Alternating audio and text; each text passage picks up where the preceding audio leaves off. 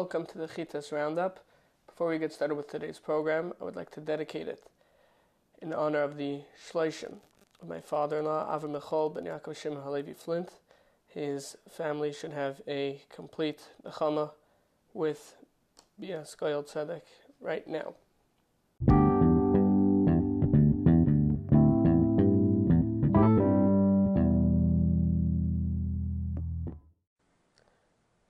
Let's jump right into this. Today is Chav Zayin Tevis, Tavshin Pei Aleph. Tuesday, Chav Zayin Tevis, Tavshin Pei Aleph. Today's Yom Yom. Adoni Avi Meir Rabbi, the Rebbe Rashab. Koisiv Ba'achad Marav writes in one of his Mamorim, Chasidim HaKadmoinim, also Heskem Benavsham. The early Chasidim had this thing that they made in their neshamas in their in their avoida. They had a idea that they took on shekol davar hamuter that anything permitted. Even though it was permitted, they had a desire for it and a, a passion for it. Lo yasen, they would not do it. They wouldn't take part in it. Through this, they would break their other taivas. Here they have a taiva for something mutter. They would hold themselves back from it and through this, they would get in the mode and method of breaking their taibas. That does it for Hayom Yom. In today's Tanya, in today's Tanya, we are continuing and finishing Perak Chavches, where the Alter Rebbe was describing someone who has Machshava at the time of davening, at the time of Avodah. Yesterday he mentioned to him that this is not his avoida to be involved in halas hamidus. What he has to do is suppress them to fight against them because this is a wrestling match, a full-on war between him and his Yetzer Hara. However, he's, go, he's going on to, to and highlighting this point and continuing this point in today's Tanya. He's saying it's v'loicha toisa oilam shetoyim laechiach b'nefilas ha'machshava zar mechlal she'in tfilasim klom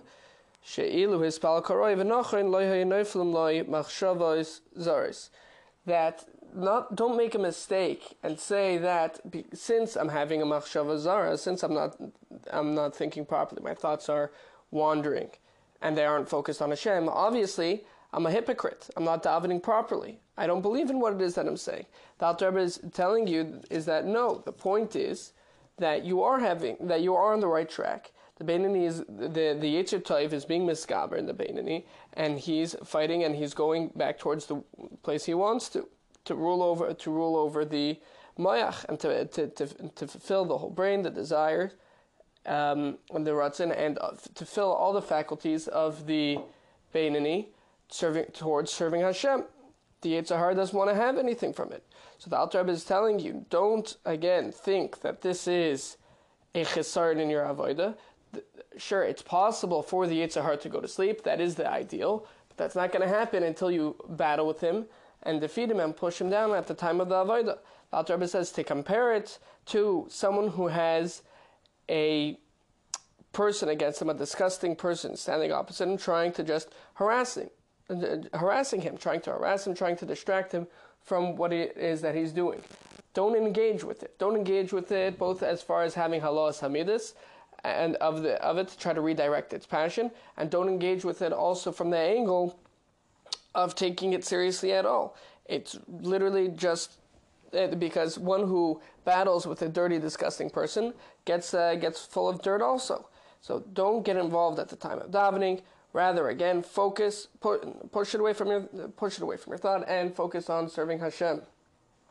We don't have to be Freudian over here and assume that every thought that pops into the brain is because of you and is intrinsic. It's coming and is intrinsic and it is showing showing on something deep in your subconscious that is true.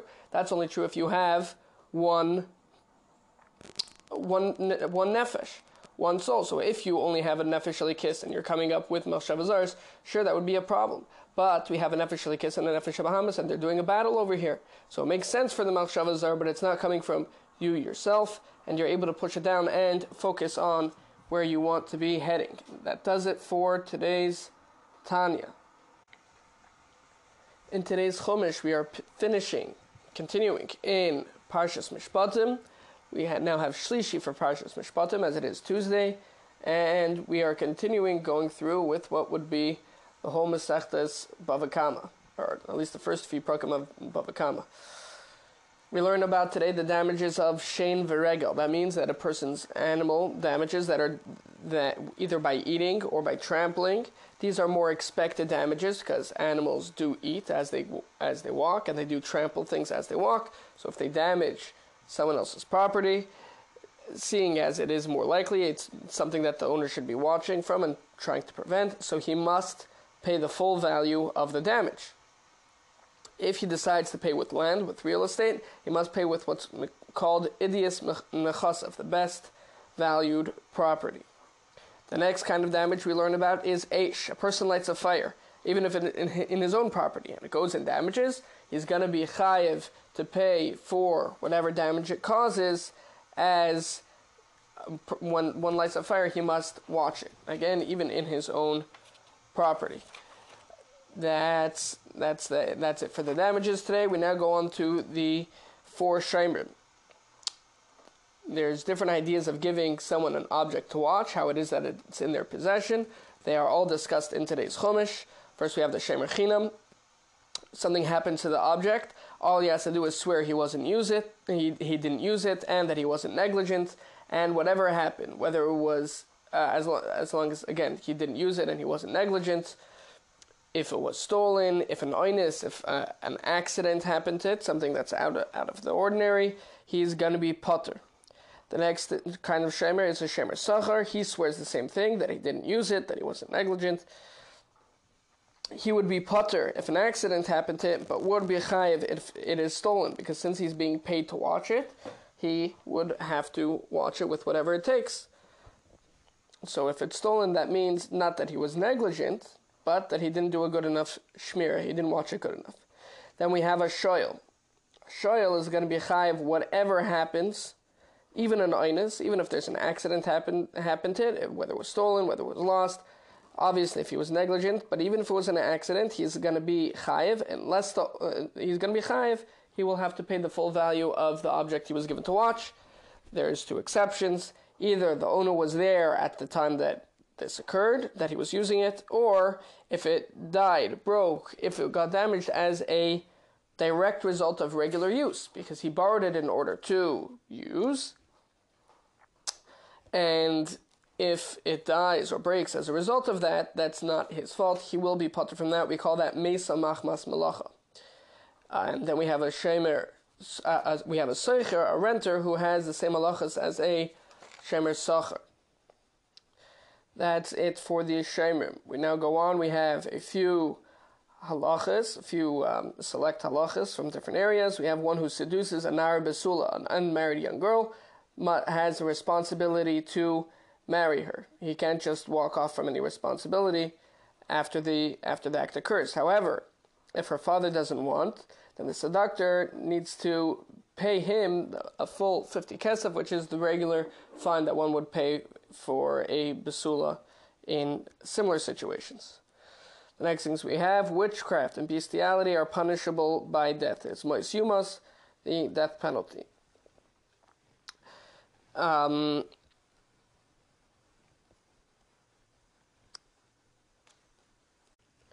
also punishable by death penalty by mois yumas is bringing carbonas to any god other than Hashem, any other so-called god, is Yecharam, is the, the death penalty.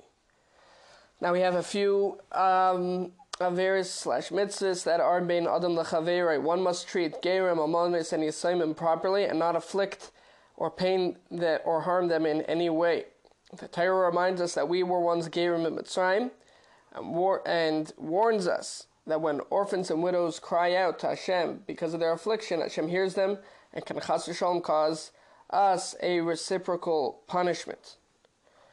On a similar on a similar note, there is a mitzvah to lend money to an ani to a poor person. However, the Torah prohibits ribis, usury, interest, and requires uh, and rather you must give him a free loan.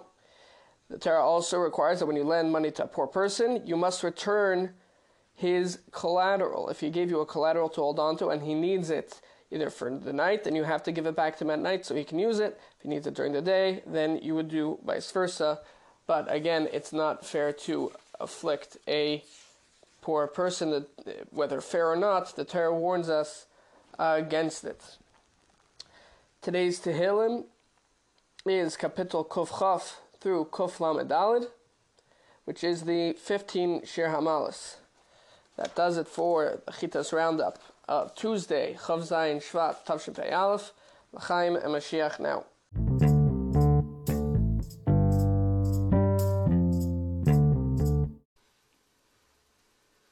As a side note, I would also la- like to add a special thank you to Moshe Frank from the VM Art Gallery, who has been a constant source of support and encouragement with this endeavor. May we uh, be zeichet to go forward to the Geula together ASAP.